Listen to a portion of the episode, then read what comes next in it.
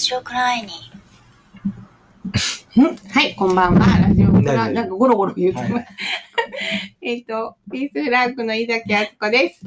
メリーゴーランドの鈴木純です。スイングの木本正幸です。はい、えー、丹下さんがちょっとね、お今日は、あの、移動中で、もうちょっとしたら来はるかなっていうので、3人でね、始める。なんか久しぶりですね。ね。あの、メディアコスモス、うん。実は以来、はい。以来ということで。以来じゃないよ、この前のメリーでの。リコさん、私、純ちゃんは四国でそうですね。僕は、記憶僕がは生々しいあの、リコさん、ありがとうございました。本当ですありがとうございましたまた来てほしいけど岐阜からもう2週間も経ってないですからね。そんな感じせえへんね。えらい前な気がするの、なんやろね。ね。やっぱ岐阜まで移動したからちゃいますかね。そうなんかな。そうなのかな。なんか、その間に脳が 濃密だったんじゃない？それぞれが。ね、きうん。っと、そうやったよね、はい。あの、メディアコスモスといえば、りあの、あれやね、木本さんがなんか、その、はい。エグゼクティブ、っていう、あの、ちょっとその肩書きまでは、うん、肩書きすら調べきれてないんですけど、はい。あのー初代館長さんか。初代館長さんでしたっけ？多分ね、最初の立ち上げの、えー、っとね、ともかく、うん。あのーあ、スイングが、うんあー図書館をお作るというか、スイングを図書館にするという計画を今進行中なので、う。うんん。まあ、なおさらちょっと、あのー放送の後にリアクションをがあって、うん。いくつかその情報提供を、あのーまあ、友人知人からもらったんですね。うん。で、えーっと、吉野井さはい。ん。吉成さんね、お名前だけ？えーはい。今、ちょっとどういう役職なのか、うんうちょっん。とわかん、わかんないですけど。うん。うん、なるほど。。今ちょっと最新のニュース。はい。えーっと、あ、まあ、ああのー僕らが行ったのが7月の 6, 6日やったんですけれども、うんうん。7月の7日にはね、うん。あのー僕の友人が、まあ、入れ違いのようにメディアコスモス行ってて、でそこで吉あの吉成さんとお話を、インタビューかな？ちょっとわかんないですけど、うんあうん。のーしたらしいんですようね。ん。で、えー、でああるとか、うん。で、あのーその他の友人もこんなこと形でお世話になったとかね、うん。吉成さんがかつてあのやってらっしゃったあー岩手県の、おー何やったかな、うん。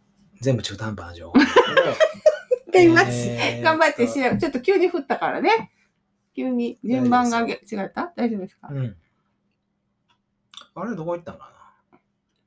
まあ、とにかく、うん。こう全然吸わないな。あの、興味、興味深いことをね、興味深いことをいろいろずっとやってきてはるっていうことが分分かってききてですね。うん。で、あの、ともかく、吉成さんの本が出てるので、えーそれを買いたいな、あの、買って読みたいなっていうふうに思ってるところですね。なんか、あのーほら、こんこの、これがどんな風にできたのか知りたいよねってあの時言ってて、で、なんかその情報提供を多分、木本さんの投稿にしてくれてる方がいらっしゃっ今メーて、ルをね、遡っても遡ってもそれが見えなかったの。その、あのー。岩手県をベースに、うんうん。えーまあ、が学校を開いてはってう、んうん。それはもう並行になってるんですけど、うん。ほあのーえっとね、うん。名前もちょっえあれ？っ、とと、お、かしいな、投稿のリアクションにあったんかな？なんかそうやった気がするやけどう。ね。岩手では学校やってはったの？そうなんですよ図。書館じゃなくて。そうそうそうそう。で、その後、うん岩手に、うん。えー巨大な児童館やったかな？児童図書館か？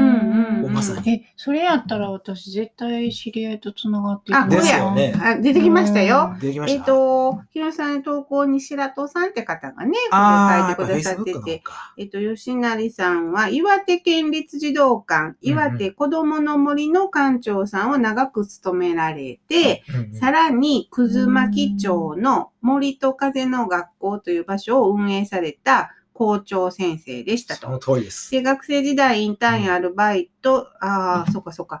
で、えっと、そっかそっか。だから、森と風の学校っていうのが今もあるのかな？がもうないんですよね。ああ、そうなんだ。う。うんんはははははまあ、で、そこの、うんえっと、まあ、ブログだけが残ってて、うんうんえーまあ、それはちょっとだけ遡ってね、うんうんあのー見てみたんですけど、うんうん。おー廃校ですね。う。うんん。になった。廃校を利用した。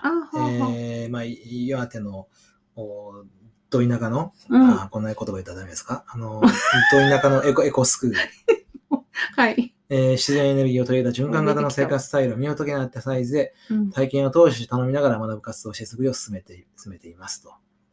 うん。コンポストトイレ、空き缶風呂、バイオガス装置、うん。えー排水浄化をはじめ、環境共生建築のカフェもオープン。うん。えー歩行のライフスタイルとおー地場の暮らしに学びながら、過去と未来をつながる新たな道を模索していますと。うん。う。うんんうん。なんかし、なんかけ、今ご経歴がね、出てきました。東京の方で CI コンサルティングの会社役員を経て、っていうことで、もともとは会社員をされていて、えー民間にいらっしゃって、そういうあの行政のいろんな立ち上げに、えー関わってこられた方なんですね、きっとね。うんうんなんで亡くなったんやろ、学校。うん。えっとね、そう、うーん、何でしょうね。うん。うん。あの、その、いつも空いてる学校というよりも、うんその、夏とか、うん夏休みとかに、その、なんちゅうの。体験する。そうそう。あのなるほどねそう、そういう、そういうスタイル。学校っていう名前だけでとってことね。なんかねね、いろんな記事が出てくるので、うんまたね、なんか、いつかお会いできたらいいですね。お話聞けたらね。うんでも、私、その人にも興味なくはないけれど、うんその人は結局、うん。まあなんかキーパーソン的な方ではあると思うんだけれど。別に、その方が作ったわけではないよね。えっと、だからその、メディアどうコスモスを。うん、まあそう、どう、そその、うメディアコスモスの経緯っていうのは、ちょっと、あの、そっちが興味あるよね。調べきれていないのである。まあ、あねの、その、うん吉野さんが出してはる本が、箱物は変えられる、子供のための公共施設改革っっていう、まあ、タイトル。で、うーん。うん、う？んっていうのは、そう、よよくわかるんですよ。その、あ、わわかるわかる。かるわかる。で、うん内容的にも目次バーっと見ると、うん。うーんって普段は思うんですけど、うん。あの、まあまあ、でも信頼する。友達の紹介でもあるので、まあ読んでみたいなと思ってます。うんうわかった。まあ、またちょっと調べて、これは追いかけていけたら。帯のね、言葉うんが公共施設は誰のものっていううん。のはまさに、うんあのスイングが問おうとしていることでもあるのでう、ん。はい。まあ、ちょうど今、植物園のね、北山、植物園北山エリア問題で、うんあの、うん京都がね、の公共が今問われてるから、余計にやっぱりちょっと知りたい。あうの、ん。ね、どんな風にしてこんなことが実現したのかっていうのと、この間、まあ、あの、行って、これからさ、再開発担当課長さんは、メディアコスモスのことも存じ上げませんっておっしゃっていて、うんちょっともったいないなっていうう。ん。電話、は何やったん？電話があって、うん。電話があったのに取れなくて電話かけたらもうお留守で、うんうん入れ違いばっかりで、明日かけます？まだ喋れてない。忘れてないんだよ。あの時かけなな言うてて、そのまま、うんうんうんあの、2うん。回ぐらい、なんか大体ずっとやらへんねうんん。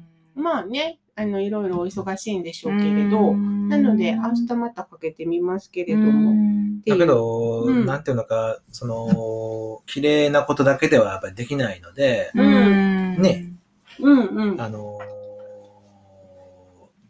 その植物園のね、その再開発をどうにかしようっていうことをしたって、うん。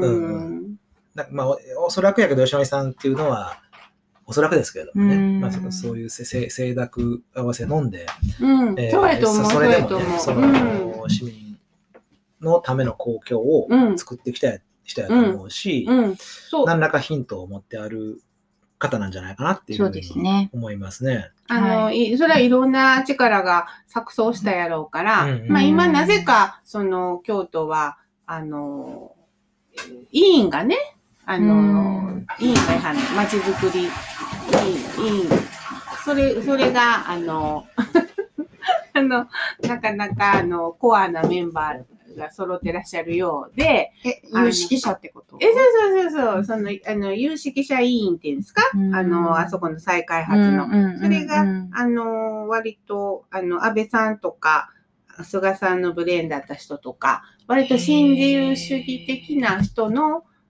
名前もあるし、まあなんかそのそこの中でどんな議論がされたのかとかもね、知りたいなと思うけど、議論の中身は多分非非公開。どうやってその有識者の人を選ぶんだろうね。そうそう、まあそもそもは。そもそもね。うん自分たちのさ、そもそもは。こう、都合のいいというか、あの、同じような方向向いてる人ばっかりを選んでるとしたら、それも問題だもんね。あの、有識者いらんやんっていう話で、ねやっぱり地域住民うんをさ、中心に、うん有識者って何よね？っていう話。有識者って怪しいですよね。うんほんまに。識、識をも、ね、知識を持ってる。う。うんんうん。で、まあなんなんかまあその辺は、あの、まあでもね、あの、今日ちょっと言っていいですか？どうぞ。いいですか？って、それ、ダメです言えないですよね。ね止められないよね。ねごめん、今日は、みたいな。いつも言うてるやろっていう話なんやけど、あの、今、ちょうどたった今、北陸新幹線のあの、作った、10万部作ったチラシを、うんあの、いポスティングしたり、うんえー新聞売り込みはしてたんですけど、うん出町柳駅前で、うんあの、あの、お仲間さんに、4人で、うん。あの、巻いてたんですよ。うんで、道行く人に、北陸新幹線、京都にトンネル掘って通そうとしてますとか言って、うんうん。あの、呼んでみてくださいって言うんやけど、うん。あの、まあ、それね、まあでも3割ぐらいの人が取ってくれたけど、うん。あの、断らはる人がさ、あの、うん。大丈夫ですって言わんやんか。大丈夫？どあどどういう意味？間に合ってます的な？大丈夫ですって何？っていつも私も選挙の時もなんか多いんだよ、断る時に。あ大丈夫ですって言わはんねんね。何が大丈夫じゃないんだよって、すごい、大丈夫じゃないんだよっていうね。で、昨日あの、調布でね、うん。今、外環道の、うん。あの、要するに、あの、シールドマシーンっていうですね、10メートルを超える、あの、ドリル。はい、はい。トンネルをる。うんなんか、ダーって掘ってはいははいすくい上げて地上に上げるうんっていう、そういうシールドマシーンっていうので大体トンネル掘るんやけど、うん市街地で初めて使われたのが今の調布の外環。道工事で、ほんで、工事が始まったら、ずずーっと震度1から2の震度を、調布台は調布の、その10、まあ、そんな15キロかなんかなんだよね。あの、地下走る市街地の。うんで、それをさ、あの、あの、始まったと同時に常に震度1から2の揺れを、それと低周波のボーンっていう音と、はいはいそれからドーン、ドン、ドンっていう音はいで、もうみんなびっくらこいたわすけ。そんなことになると思ってないから。うん。それで、えっと、びっくりこいて、ほんで地域住民の人らが、もう、え、なんなんなんなんこれって苦情がガーッと役所に殺到してるうちに、うん。去年の秋にうん。直径6メートル、深さ5メートルのうん。突如、うん。突如道路が陥没したんです。だからもしそこ人歩いたり車通ってたらもう大変な事故になってたんやけど、たまたま大丈夫やったんやけど、うんほんで、そのでもバリバリ住宅地の中やったよね。お家の目の前だよ。ねえ、ガレージのえ前そ。それ去年、去年。去年の秋、うん去年。それで今工事止まってんやけど、陥没したから。うん陥没、ほんで、めちゃめちゃやな。めちゃくちゃやね。ほんでさ、ほんで、絶対安全ですって言って初めて陥没してさ、で、それさ、うんあの、埋めな、とりあえず応急措置で上だけ埋めはってんけど、うん。周辺にあと2つ大きなそういう穴を発見したと。それはシールドマシンが土を取りすぎんやって。うん。残しとかなあかん土まで。うん。ほんで、その砂礫層っていうマシンのせいなんか土を取り、取りすぎるマシンですか？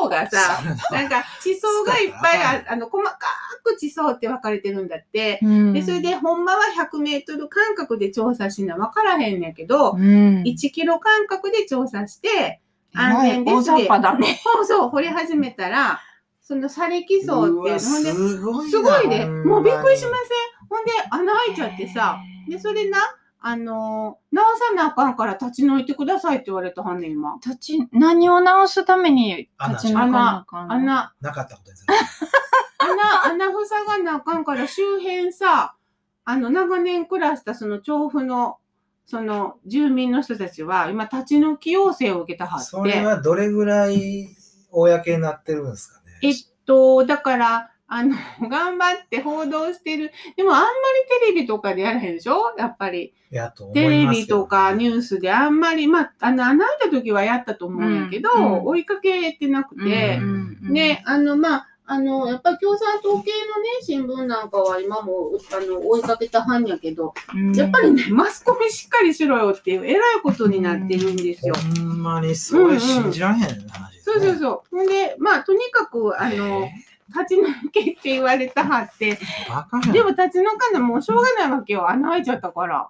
だって、次また、それこそ家こが、んな穴が、まあ写真をね、今、京都民報さん頑張って追いかけてくれてます。それで、あのーまあ、これと、要するに同じ工法で、同じ大震度法っていう地上の地権者の了解を得ずにやるっていうのを、京都でまさに今やろうとしているのでこ、の方法やと、地上の地権者の、は了解不要なん。です。不要なん。や。そ40メートル。う。うん、そうそうそうそう。ああ、なるほど。うん。うん。ず、ずるいな。いや、そうそう。ほんで、それは大でもめ震度っちゃ法。うん。地上まで影響するわけですよあね。、だから掘ってみたらさ、そうそう、見てここほら、もうどんどんどんどん一日中で外壁にひび割れて、で、ほんで地価が暴落。資産価値が暴落っていうのを、そうそう、な、何にもですよ。ほんで、その、それで、そんなしてまで、そんな道路いいのかってそもそもの話もあんねんけど、うん。これ京都で、あの、同じ工法で同じ法律で、うん。えっ、と、京都の街中を通るので、うん。しかも距離もっと長いんですよ。うん。あの、国交省が、未だかつて未経験のって言ってはるのでチ、ャレンジ、チャレンジ。そう、だからさ、こっちのことを書いてるチラシをまあ配ってるけど、あの、だ、大丈夫ですって言わはんのはさ、なんやろうな。大丈夫です。は、だから、その、変わりたくないですって意味ですよね。そう、私には関係がないですってこと。いや、だから、その、いやいや、関係いや関係あるっていうことを知る前に、うんそういう関わり方をする人と関わりたくないってことですよね。そうだね。なんでやろね。それはでもね、うんあるかもわからん。だって、うん。あのー河原町とかでティッシュ渡してくる人にいらん、ちょっと結構ですって。まあね。ねまあねうんティッシュと一緒にしたらあかんかもわかんないですけど、うんうんけどやっぱりなんか、その、ちょっともう鬱陶しいっていうまあね意。識が染みついちゃってますよね。。まあね。なんか、うんその、あのー大丈夫ですっていうのがほんまにいつもね、不思議っていう。大丈夫それはさ、うんあの、かなりのこう確率で大丈夫ですって言わはんのえいろんな人が。今日はでも、なん大丈まあ、夫なん大丈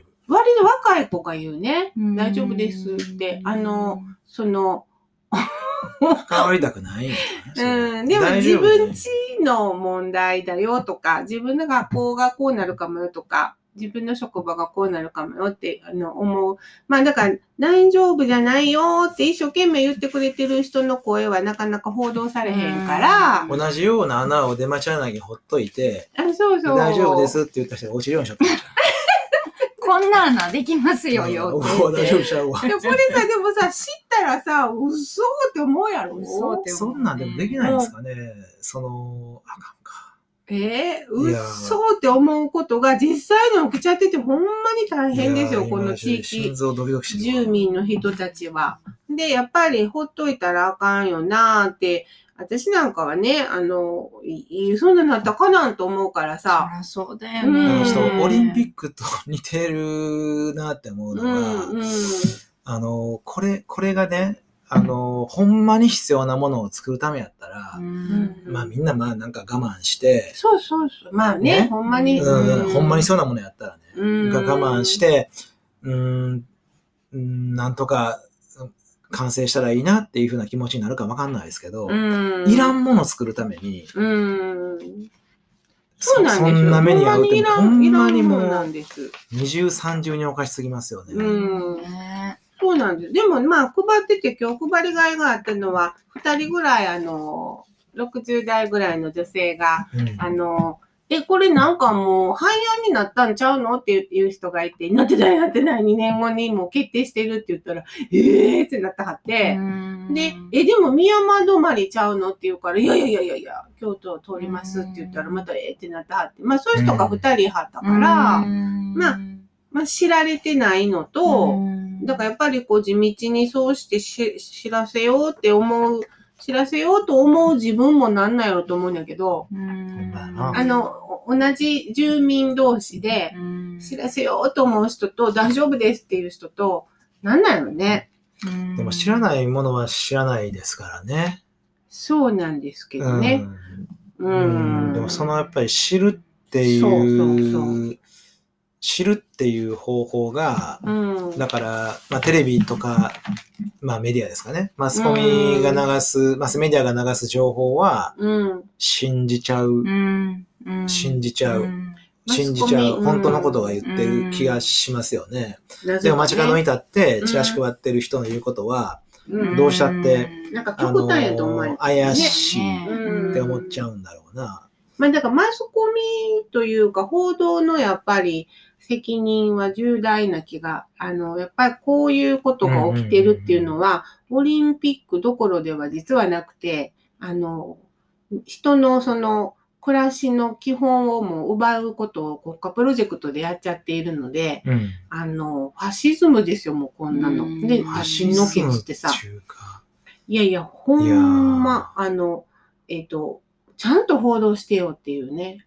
あの、うんその憤りがある。そんな機会、すごいですね。うんそんなめちゃくちゃ。シールドマシーンっていうものが埋めでられて何もさ、責うん任、その前代未聞のことをやろうとしててさ、て責任も、さ、取らないうん。そうそう、ちあの、ほんまに地下水、最後に残ってる地下水枯れたらどうすんの？とか、あの、ほんでいっぱいヒ素とかさ、うん。掘ったら、あの、うん。土の中から出てくる、うん。あの、ものに対して、あの、土壌汚染問題っていうのもあって、でそれも多分、すごいザルなんだって、その法律が。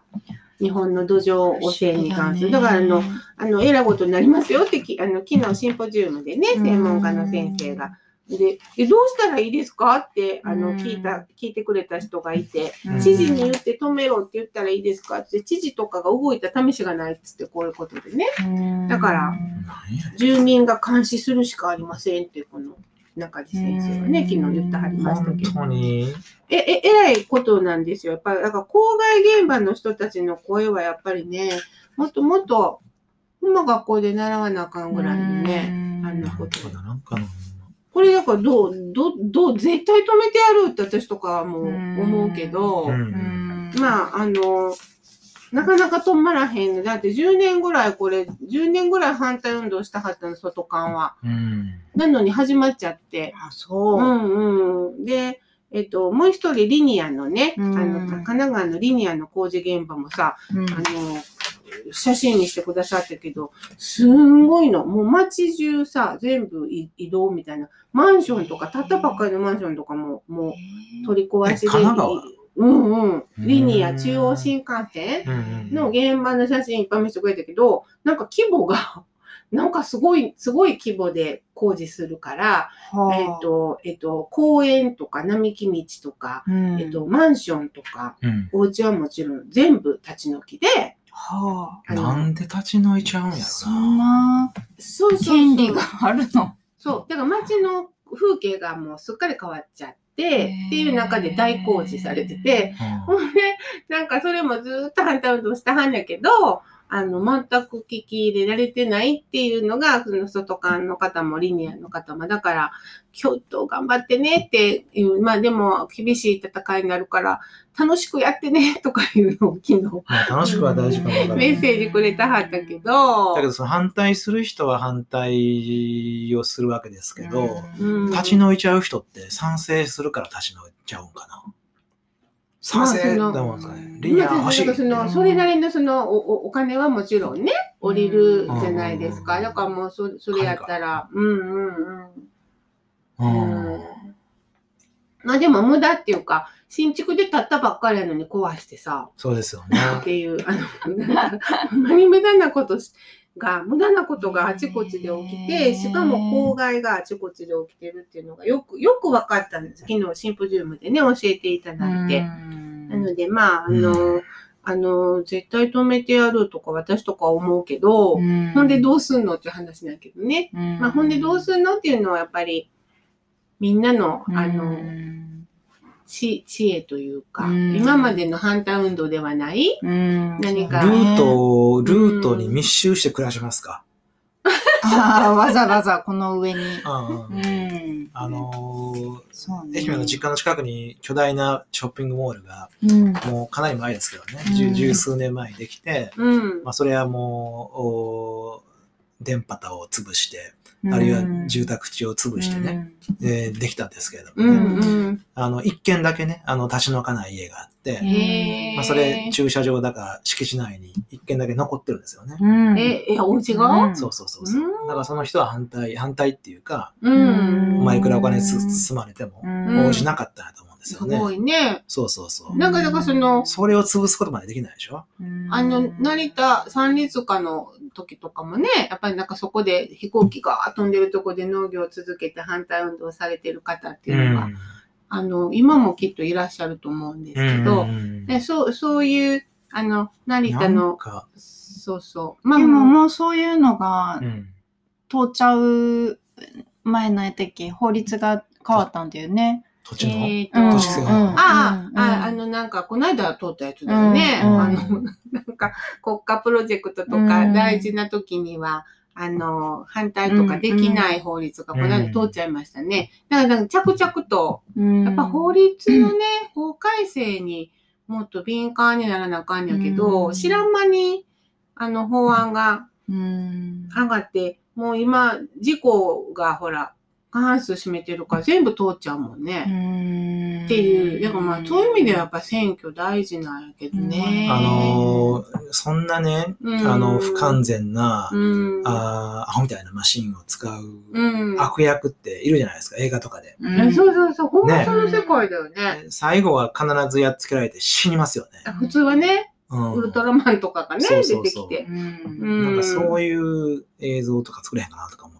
ああ、なんかさ、うん、なんかでもさ、あのーやっぱりね、あ、どう言ったらいいんだろう。その、例えば、現場の人うん。って、あの、現場の人って、やっぱり結構、あの、いの、その命がけつとかしいけど、工事の現場の人は、あの、なんていうか、悪者ではない気がしていて、うんうん工事をやってる、やってる請け負ってる人たちってことね。うん、そうそうそう。まあ、ただその仕事やからね。まあ、だから、あの、あの、住民とか市民としての責任を果たしてるかって言ったらね、うん。多分、あの、あんたどうなんって突っ込みどころはあるけど、うん。住民としてはやっぱ反対すべきじゃないとは思うけど、やっぱり仕事として、それは持てる技術を最大限頑張って活かしたはんやろとは思うんやけど、うん。ね、やっぱりその、いやー、どうなんでしょうね。その、ほんまの現場の人は、うんあの、そうやと思います。僕も日雇いでね、何年間か働いたことがある。そんな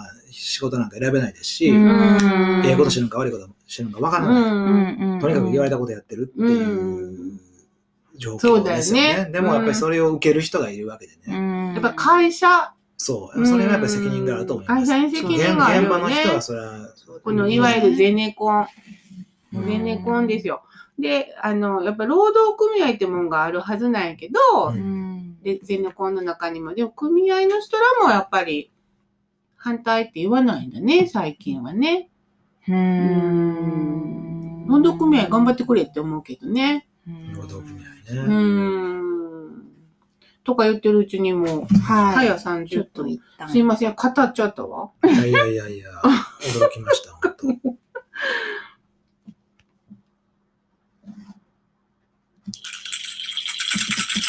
ラジオくらいにはい。はい。えっ、と、そう、私、そうそう。続いてね。さっき、続いてさっきちょっと言いかけて言えなかった。あの、あの図書館のね、うんメディアコスモスの館長さんの話ね。うんうんあの、えっ、と、なんていうかな。まあ、当然だけれど、その新しい施設ができて、その館長さんが、まあ、あのー革新的なか、すごくこう、ひら、新しいね、うんあの思想を持ってこういろんなことに挑戦していてそれがこう話題になれば注目されるじゃないですかその方が。でよくありがちなのが、うん。じゃあ次ううちの町であ図書館作るし、うんうんうちの館長になってくださいようんうんってなって、なんかその人ばその人の引っ張り合いみたいなあ、うんうん。感じになる、うんなりがちなんですよ。電話が、うんちょっと私ごめんなさい。はいあら、あら、行っちゃった。行っちゃったな。で、ちょっと、じゅんさんの話がどう続くのかわかんないんですけれども、うんうん。えーっと、まあ、メディアコスモスのね、あのーどうやってできたのかっていうことをね、知りたいっていうことやったんですけれども、うん。えーもともと岐阜大学医学部の跡地だったらしいと。そもそもメディアコスモス、あの、うん巨大な敷地ですね。はい。でそこに、えー図書館を設立するっていう、うんその応募だけで70件もうん。応募があったと。へえ。何の応募やろ？その、設計の？設計？プロポーザルですよね。だから、うん。ああ、そうか、その企画のかえー。そうそうそうほそうう。ほうほうほう。あ、PPP ってことか。PPP っていうんね、そのプロポーザルなんとかかんとか。最後の P がちょっとわかんないですけど。うんうんうん。70件も、すごいね。あうんあったの確確かに驚きですよね、うんそ。そんな、そんな普通競合しないじゃないですか。そうね。うん。で、まあ、それは、えっと、その土地の持つ仕様が良かったのか、話題性があったのか、そこはわからない。まあ、これはうん僕の友人が言ってるんですけれどもね。うんうん。で、まあ、現館、現館長がおっしゃっていたのは、うん。えー建物が画期的でも中身が伴わなかったら仕方がないと。うんうん。まあ、そうですよね。うん。うーん。で今はだから今の館長さんとか、うんまあ、吉成さんの仕掛けがあって、うん。今は成り立っているんだなと思いましたと。で、その館長さんに、えーうん任している、岐阜市はすごい。うん。うん。任せてる。任せてる。任せてる感はすごいありましたよね。あ、ありましたね。ううんんうんうん。で、ただ、まあ、これもまあ、よどんな組織でもあることですけれども、そうん。の更新がね、その、吉成さんがすごい、うん。今の館長がすごいうん。かもわかんないけれども、うん。まあ、後の人が続いていくのかなと。えーたちまち、まあ、要するに、人がいまあ、なくなったら人人材じゃないね。かもわかんないですけど、うん。その、うん、そうはならない、伝えていくだろうなっていう。ただのおしゃれな図書館にうんうんうんなり下がってしまいかねないっていうのは、その僕の友人も危惧してましたね。うんねう、んそれはいつもやっぱりそういうふうにうん。見てきてるし思っちゃうよね。うん。そうやってなんかうん引っ張ってきた人がうん。作っちゃうと、うん。その後うんうん。って思っちゃうよね。なるほどね。引っ張って、その、来られる人はう、ん実績があるから、うんここでもできるって思うんですかね、やっぱり。ひ、あ、うちでぜひって言われたら、はい。うん、そりゃそうじゃないかな。そうなの自信ある？うんそんな。なかなかそれはない。自信はないよ私はない。はっきりと。ないよね。ないないないご縁のないうちで。うん。はいだって一人でできっこないもん。そうだようね。ん。一人でできっこないけど、いや、それはそうなんですけど、、いいやなんか、すごいなって思って、単純に。うんプロデューサーってでもそういう人なんじゃないの？プロデューー。サーってそうなんかな？うん。まあ、な、な、なんやろ、できそうなこととできなさそうな図書館作るなんてちょっとなかなかね、いくら本好きでも無理かも。う。うんん、って思う。本、本屋さんとかやってイメージできるね。街の本屋さんぐらいならなんかちょっとこう。いやでもさ、その町にさ、もう骨うずめる気合でさ、家族ごと引っ越してきました。よろしくお願いします。みたいな、うん覚悟がいると思うな。うん単身赴任とかじゃなくてさ、うんだって地域に根ざしていかないといけない。そうやね。で、なんかでも吉成さん、私があそこに行って思うのは、うんあ、の、すごいなんか、ななんかこう、思い切りの良さじゃないけど、うん。なんかこう、うあの、公共やからって遠慮なく、ドーンってやったみたいな感じがあって、、ほんで、その、あの、なんやろうな。だから、ななんか本気で公共っていうものをうん。変えていくっていうような、その気概のようなものはすごく感じたっていうか、うん。あの、もう見せて、見せてやるんだ、みたいな感じでの気概はすごく感じたかうな。んでまあ、図書館、図書館ってさ、うんその、図書館ってまあ、い行く行くやんか。行く人はねあの。行く人はね。うんうんうんで、あの、欲しい本がなくても、あの、図書館やししょうがないかってなるとこもある、あって、なんかだから、あの、本屋さんはね、私、本屋さんはすごい品揃え見て、すごいとか思うんやけど、図書館にそんな思い入れがなかったんだよ、今まで。う。うんうんん。で、純ちゃんとかはいっぱい多分見てきてるから、うんあれなんかな。厳しい目で見れたりするのかな。多分かなり意地悪やと思うよ、私の視線って。図書館、うん図書館図書の、館。えっと、評価軸がきっとあるんやと思う。うん私には多分それがないと思う。う。あります？今はあるんじゃないですかね。あそうか自分が図書館をやろうとしてるから、まだやってないですけど。うんうんうんうん。そうやっぱりそれは作る側の目線。あそうなんかも。ユーザーとしてはそこまで相当知ってないと。うん。うんうんまあ図書館に何を求めるかにもよりますよね。そうですねうん。で、あまりにもこう、なんというかな、目的意識がはっきりしすぎてる施設って、うん。幅が、振り幅がないっていうか、ここで、は小さい子とお母さんが、ここで、で寝そべって本読んでもらいたくて、とかね、ここのあの話の部屋では、うんあの洞窟みたいな暗い中でゆっくり物語を楽しんでとか、こううん。それぞれにこうむちゃくちゃ思い入れがある施設を作っちゃうと、うん。そうじゃなくなるでしょ、うん。絶対に。だっていろんな人が利用するもん。ですよ。でそういう時に、あのそれもよしとしてこう変わっていけるのか、そうじゃい。ないみたいになっちゃうのか、ほどな。それでこうその後後々うんその箱作ったはいいけれど、うん、生かせる生かされてるか、うんあの絶対変化していくものやと思うから、うん。あのちゃんと変化していって根ざしていってるかっていうのでだからなるほど5ね。年や10年じゃうん。分かんないと思うんですよね、うん。作ってみて。う最初は綺麗やし並んでる本も綺麗やし、うん。あの施設も新しければうん。人は来ますよ。なんか何回も利用してみな分からへんね。うん。っていうのはあるね。そうですね。うん。僕らた、あの、たかだか1時間ぐらいの滞在やったんでね、うん。それは分からん部分がうん。1時間で見た感想でしかないですけどね。うん。でやっぱりさ、うん。あのーあそこに通える人たちっていうのは、まあ、限られてるわけでしょ。車があるとかさ、ああぎもちろん岐阜の人だけれど、うん。車があるとか歩いて行けるとかさ、うんうん絶対あそこに行けない岐阜の人の方が多いわけじゃないですうか。そうすると、うん。じゃあ岐阜にあれだけが、岐阜にって岐阜のこと言えないんだけれど、京都は。図書館ってあの立派なものが一つあればいいのかって言ったら、うん。私はやっぱりそうではなくて、うんうん。どの子でも歩いていける、例えばね、うんあなるほとか、どなこう、ただすの、ごいな、その岐阜市長の意見ですね、それも。あそうですか。ん。うでまあそのすごい。どでかくなくてもうん。ちっちゃいのがあちこちにある方がいいよとかあちこちいうね。にあるなるほどね。あの、ニューヨーク公共図書館っていうね、うんあうんうんのうん、図書館があって、うんでその映画に、あの、激しく影響を受けて、うん。で、スイングはスイング公共図書館っていう名前を付けようと思ったのは、、まあ、そのだ。パクリなんですけど、へで、ーニューヨーク公共図書館が良かったのは、あの、まさに文館がめっちゃたくさんあって、い。やー素晴らしいね。そそのまあ中中央図書館ですかね、うん。そのメインの図書館もまあもちろん素晴らしいっていうか、うん。まあととんでもない建物なんですけど、文館の方が圧倒的に面白かったんですよ。文館がめっちゃい生きてた。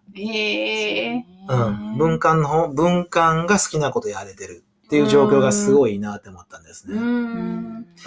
京都はでもそういう意味では面白い本屋さんがあちこちになんかある街でしょ？本屋はね、本屋はでもお金払わんとね、うん。まあそうやんな。あれやから。で、うんこの前の府立の人たちに会った時に私もなんか、ほんまに顎が外れそうになったのは、あの、子供のね、うんための児童図書館をね、うんうん作るっていう案もあるんですよ、みたいに、うん。のあっちゃんが言っあの、京都府の職員さんと喋ってた時な。うん。そしたら、ああの、えっ、と、植物園のね、再開発の、うん。その時に京都府としては、うん。2つうん。図書館ありますと。割となんか、2つあるから十分ですぐらいのね、うん。言い方したの。ん。それでね、ね京都、あの、例えば、左京区に2つあるとかじゃないんだよ。うん。京都府に2つしかないんだよ。うん。どでかい共同うん。府その、各、京都市は各行政区がもう担っているのでと、うんまあまあ、各、各行政区にありますやんまあまあかっていうねあります。ねうん。で、なんかその、だけど、そうやな、ちょっとでもさ、残念なとこが多くないかと思うけどね。うん。行く気になってない時点で残念なんでしょうね。そうやうね。ん、そうね。うん、行く気にならないもん。だだからさ、私でも考えてたけど、だからさ、本ってね、あの、気に入ったらね、うん買いたいあ派なんですよ。のー、むっちゃいい人ですよ、本屋にほんで、とっては。いっぱいいっぱいになってさ、いっぱいになって、その度になんかそう、なんか床抜けるとか、うんそうじゃないですか。でもうん気に入ったら買いたい派。いや、僕、いや、もちろんそうですけど、今、うん自分が好きな本をうん。買ってますからね、あれで。あ、図書館で？そういう変わっていくそっていう。れすごい夢の職よ権乱用ですねすごい夢のよええな、ええ夢のような職権私も乱用しまくりですよ。あ自分が欲しい本を仕入れるみたいでもなんかメリそれーゴーラが、ンド。その、全うんその、個人にとどまらないっていうな。ところがそうやね役得ですね。公共やと思ってますよね。でもやっぱりスイングの図書館もやっぱり私なんかワクワクするわけ。本好きやから。うんそれとメリーに行ってもワクワクするし、はいほんで、もう、あの、借りたいんじゃなくて欲しいになんねん。よくに、物欲うん なんか図書館に実はそんなに、なるほどね。うん。うん返さなあかんもんね。返さなあかん。返さなあかんっていうか、やっぱりその図書館が本を読む場所になっちゃってるんじゃないですか、まだまだ。うんあそうだねそれだけになっちゃってるそう、それではもう。でメディアコスモスはあったら行くなっては思う、やっぱりうね。ん。うん。で、で、その時さ、うんみんな分散したやんか。ほんで、えっと、そういう批批評する目が自分にはないから、えっと、自分が好きな人のを、うんあの、だってイブセマスジはどんだけあんねやろ思ったら、全然なくて、ああ、の、日したね。本文学のとこに。うんほんであの、ジョジョさんもなかったね。日本文学のとこに。えーなかったんだよ。本ほんで、あらーと思って、そそう、あの、あの、あの、ほら、あれが、うん仕切りがあるやんか。仕切りにイブセマスジの太宰治もなかった。はい夏目漱石はやったけど。はい。ほんで、なんか地下に行ってみたら、はい収蔵庫。あ収蔵庫にやった。あ 収蔵庫にはあったから。ああそこはでもその辺もだからよ、その辺もだから計算してますよね。収蔵庫入れるわけやから。ねえ、収蔵庫にどうぞご自由にお入りくださいって書いてあったのにうんびっくりした。びっくりしたね。うんでも、なんか、だからそういう意味で、そういう目で見たら、日本文学の棚は、ななんかちょっとこれでいいのかみたいな、うんあの、その、あるよ、その、うんもうちょっとな、なんでマスジしたいねんみたいなさ。あるけどでも、他のとこは分からへんわけよ。なるほどねうんなんかね、でもまあ、あの、今でも日本文学って言われて、日本文学っていうくくりがあるってことを思い出しました。ぶ文学って思ってた。あ、公共図書館に、ああの、海外文学と日本文学、あ、そういえば分けてなかったなってう思って。ん別に分けなくてもいい。分けなくていいんですけど、うんあ、そっか、そういう視点ってあるんやって思って。なんか、うんあの、あそこは分かれてたんだよね。外国文学あそうと日でしたか本文学に。あそれで、外国文学も私はまあ偏ってるけどさ、自自分が好きな人あるかなと思って行ったけど、あの、ああるにはあるけど、その人の中のしょうもないのがあって、ん見つこがないとかさ、そういう細かなチェックをして借りられてるのかもよ。あ、せやな。せやな前向きに考えた前ら。向きに考えたら、うんおもろいの分かり、そうかもしれんわ。他の誰かにとってはおもろいかもわかんないですね。あの、でも、あの、いわゆるダサくってあるじゃないですか。うん長年書いてはったら。あの、明らかにっていうのはあるんですよ それやったけどね、置いてあったのが。だからなんか、そう、そういう細かなチェックしてるうちに時間経っちゃったっていうね。うんダサくばっかり集める図書館とかあってもいいけどね。ああ、いいね。面白くなくなダ ダサく。ダサく図書館ありそうやけまあど。文館とかあったらそういうこともできますよね。ああ、なるほどね。うん ダサくばっかり。まあでもダサくばっかり。やっぱり、あの、あんだけのスペースにあんだけ欲しい本があるって、まあメリーもやしね、うん木野津さんの今作っている図書館も、あの、面白いわ。私なんか読んじゃうもん、なんか勤務時間中とかにね。うん見見ちゃって、あの、あれは誰ですか？あの、食堂のとこにある蔵書は、ど誰の選書なんですか？えっ、と、趣味実用ですね、あそこは。あ趣味実用。趣味実用は、えー、経文社一条辞典の鎌田さんですね。うーんなかなか面白いのがえ揃ってー、見に。行きたいなうん早かったよ、彼はセレクト。うんあ、本当はいはいなんかもう2冊読んじゃったもん。うん。いいやん、いいやん。いいな。いいやん。面白いですよね。うんまあ何の話やったっけ、はい、あ、ちょっとごめんなさいね。はいうんえっ、と、毎日小学生新聞です。はい。7月16日、コロナ禍の大会何のために開かれる、ええー怖い。また今日怖ですねいやつが。、明治大後藤教授と考えるうというんですね、オリンピック、うん。えーパラリンピックはうんなんで今やるんやという、検証しようという記事なのかなと思って、うん。読んでいくとですね、これはもうバッハさんが来て、うん14日に来て、総理官邸で、うん。えー菅さんとこうあの対面してる写真が載ってるんですけれども、うん。まず五輪というのは、オリンピック憲章というのがあってですね、うん、まあ目的があると。うん。平和な社会の推進を目指すために人類の調和の取れた発展にスポーツを役立てるという目的があるんだって。うん。で、東京は2011年に起きた東日本大震災からの復興を掲げて20年、夏季、えー五輪の招致に成功しました。って書いてあるんですね。うん。それ、で、えっ、と、その後ですね、まあコロナのせいで1年延期をが決まり、当時の安倍晋三総理大臣は人類が新型コロナに打ち勝った証として完全な形で開催すると強調。そしてその後、菅義偉総理が出席した今年6月の主要7カ国首脳会議で、えーとうん新型コロナに打ち勝つ世界の団結の象徴として開催が支持されました。うん。書いてあるの。うん。それで、この後藤さんというのはですね、日本政府大会組織委員会、あとこの後後藤さん、明治大の教授らしいんですけれども、組織委員会の立場については、国際的な約束をしたので、やる方向にしか動けないって見てるんだって。って。G7 後でね、藤さんの考えじゃなくて。後藤さんの考えです。が。後藤さんは組織委員会がなぜやるかって言ったら、国際的なあの場でね、うん。あの G7 でね、あのやりますと言ったから、約束をしたから、もうやるしかない。ば、うんバカが集まってバカの約束してもやるしかないと。うんそうね国際的なたあの場所場でやったから。っていうことが書いてあったんですよ。国際的バカの集合やったうね。ん。それでですよ。うはいん。んで、へーと思って、それで7月18日、うん。えっ、と、出たな。パックンです。うん。えー無観客五輪、はい。大見出しがいつか果たそう、おもてなしの約束おー出た。というので、すごい、すごいとこ出てくれた。相変わらずすごい先生ですね、彼は。そうなんですよ。で、まあね、あのーオリンピックやから国際交流やろうぜって、ほんまやったら言いたいと、このコラムでね。だけれども、こんな状況だから、まあ、それが言えない。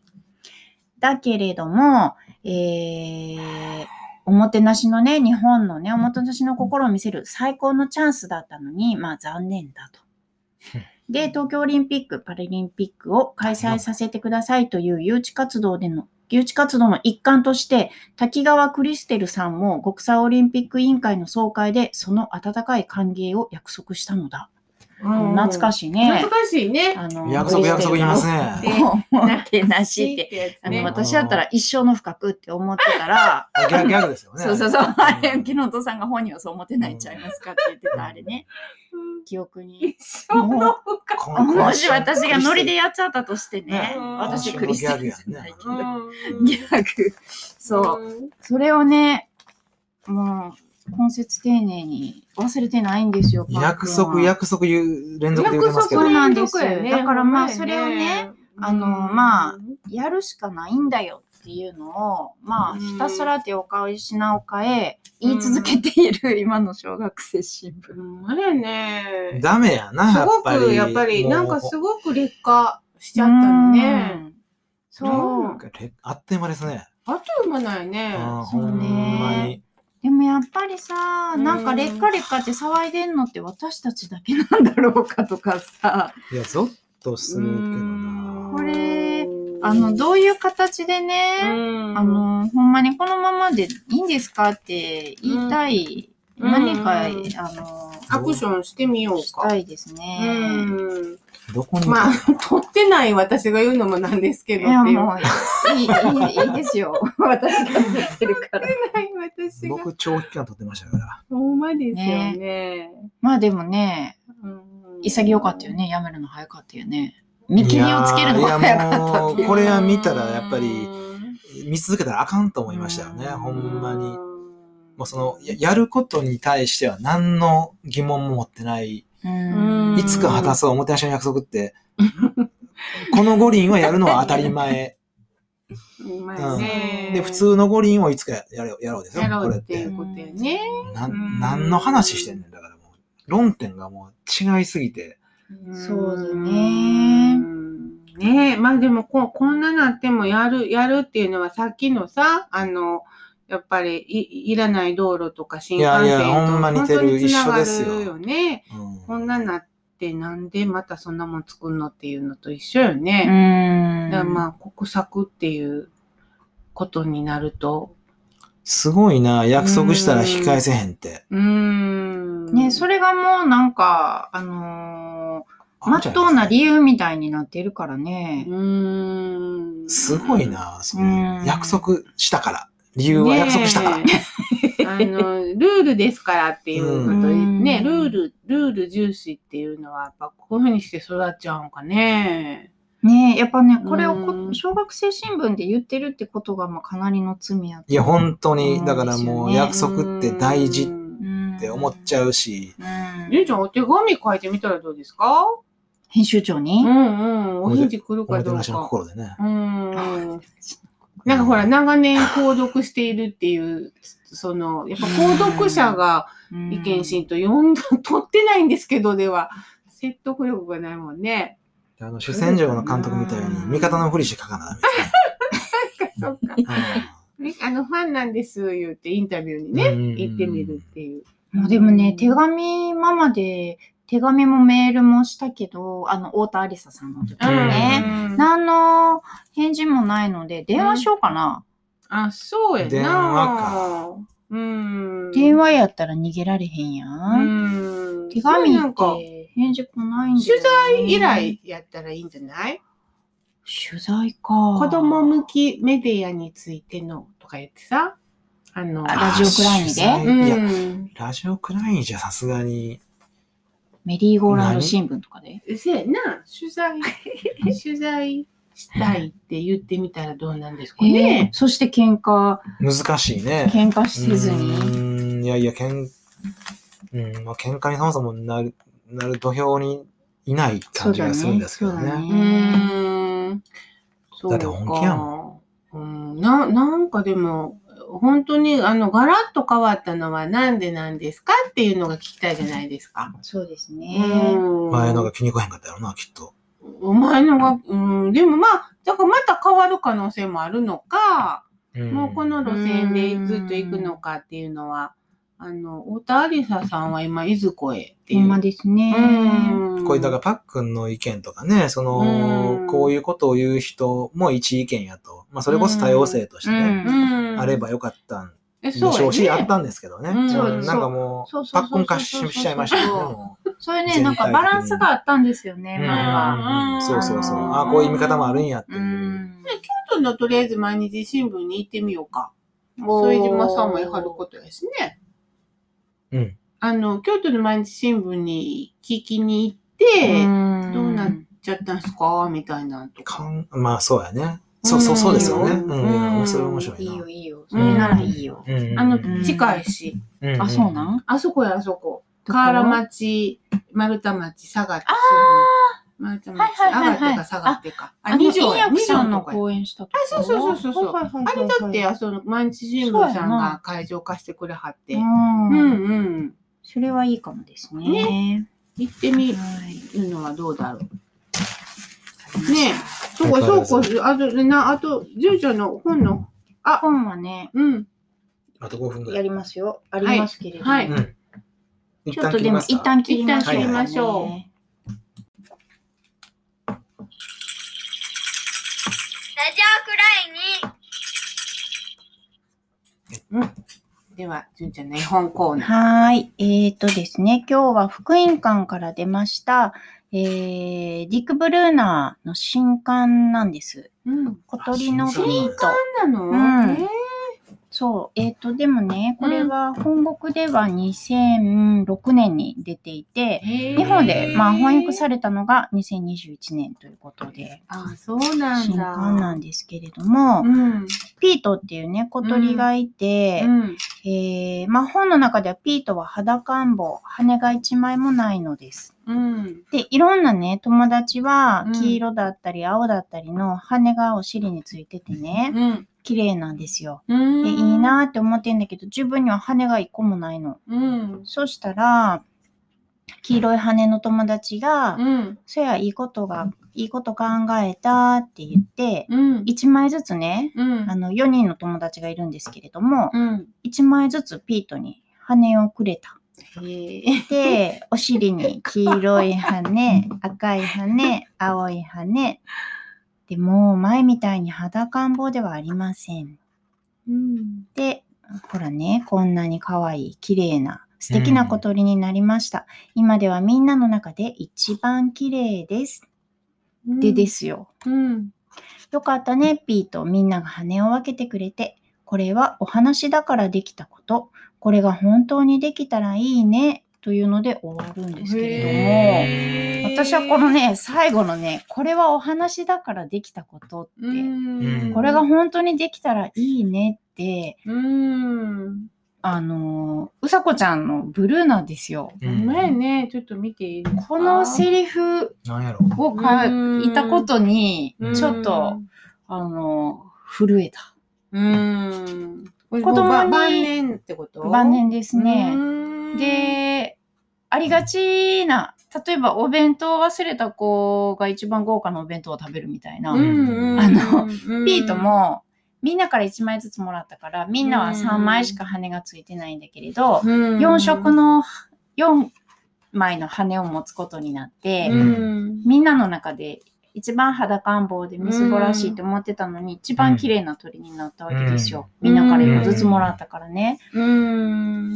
だけどそれを、まあそれだけやったら、あまあなんかみんなで分けっこしたねっていうお話で終わると思うんですけれど、うん。お話だからね、これはって。うん。じゃあほんまにこういうことがあったら、あんたやったらどうすんの？ってうん。いうことを、うん。こんな小さなこの本の中で、うん。道徳の教科書とかじゃないんですよ。うん。本の中でね、うん。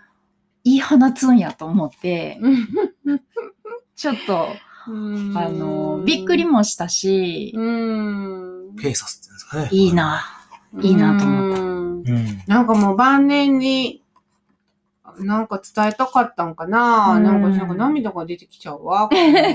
なんか。ちょっともう予想外でしたね。その、うんもともとのうんみそみそぼらしくなんかないよ。うんうんうんうんうんそのままででいいよそのままのビートでいいんだよっていう話かと思ったうん。ら、なるほどね。うんめちゃくちゃ一番綺麗になったってう。んうん。なんかでもこの、この弱り方がね、映画また本当にもう、あの死にそうですもんね。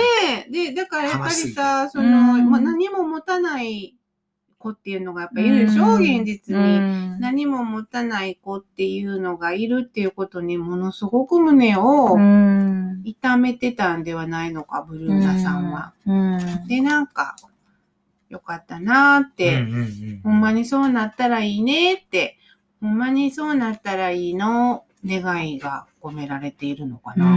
んそうですね。何か、すごく、うんなんやろな。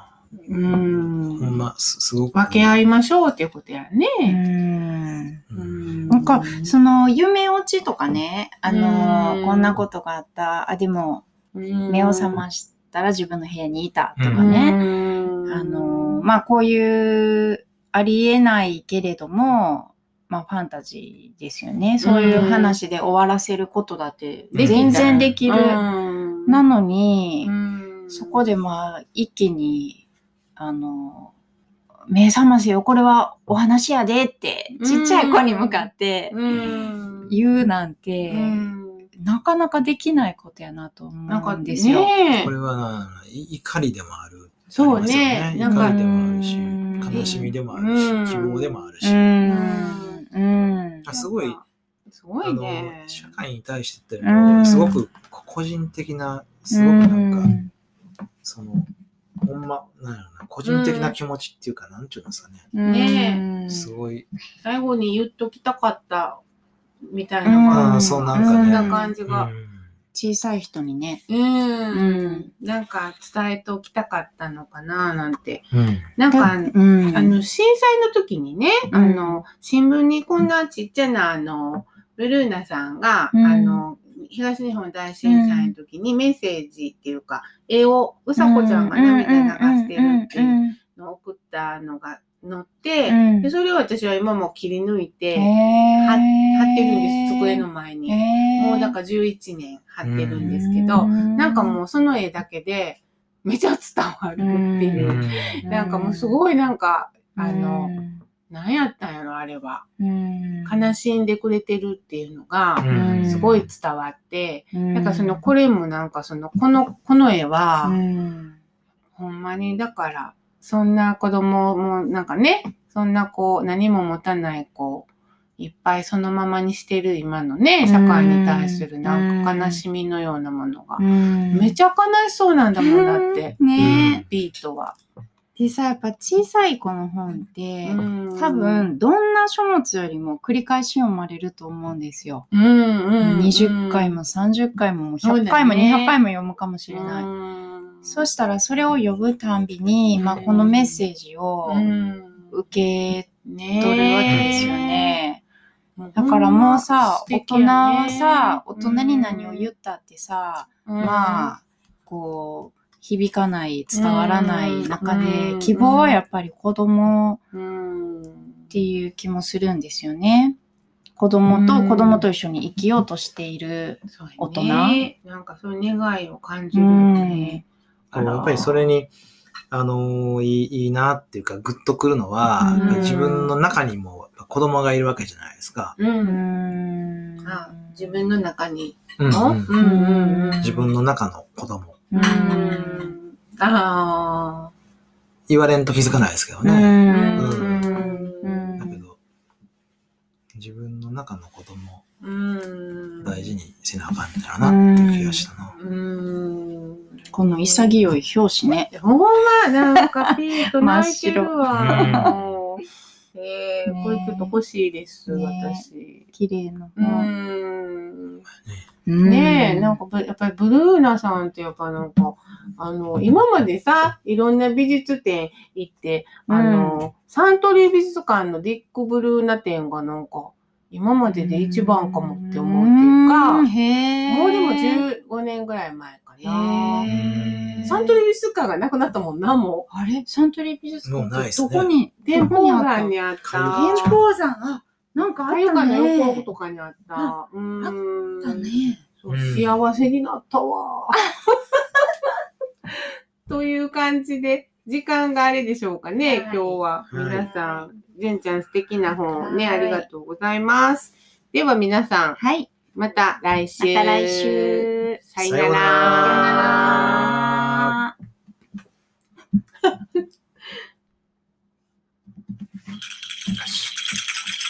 ラジオくらいに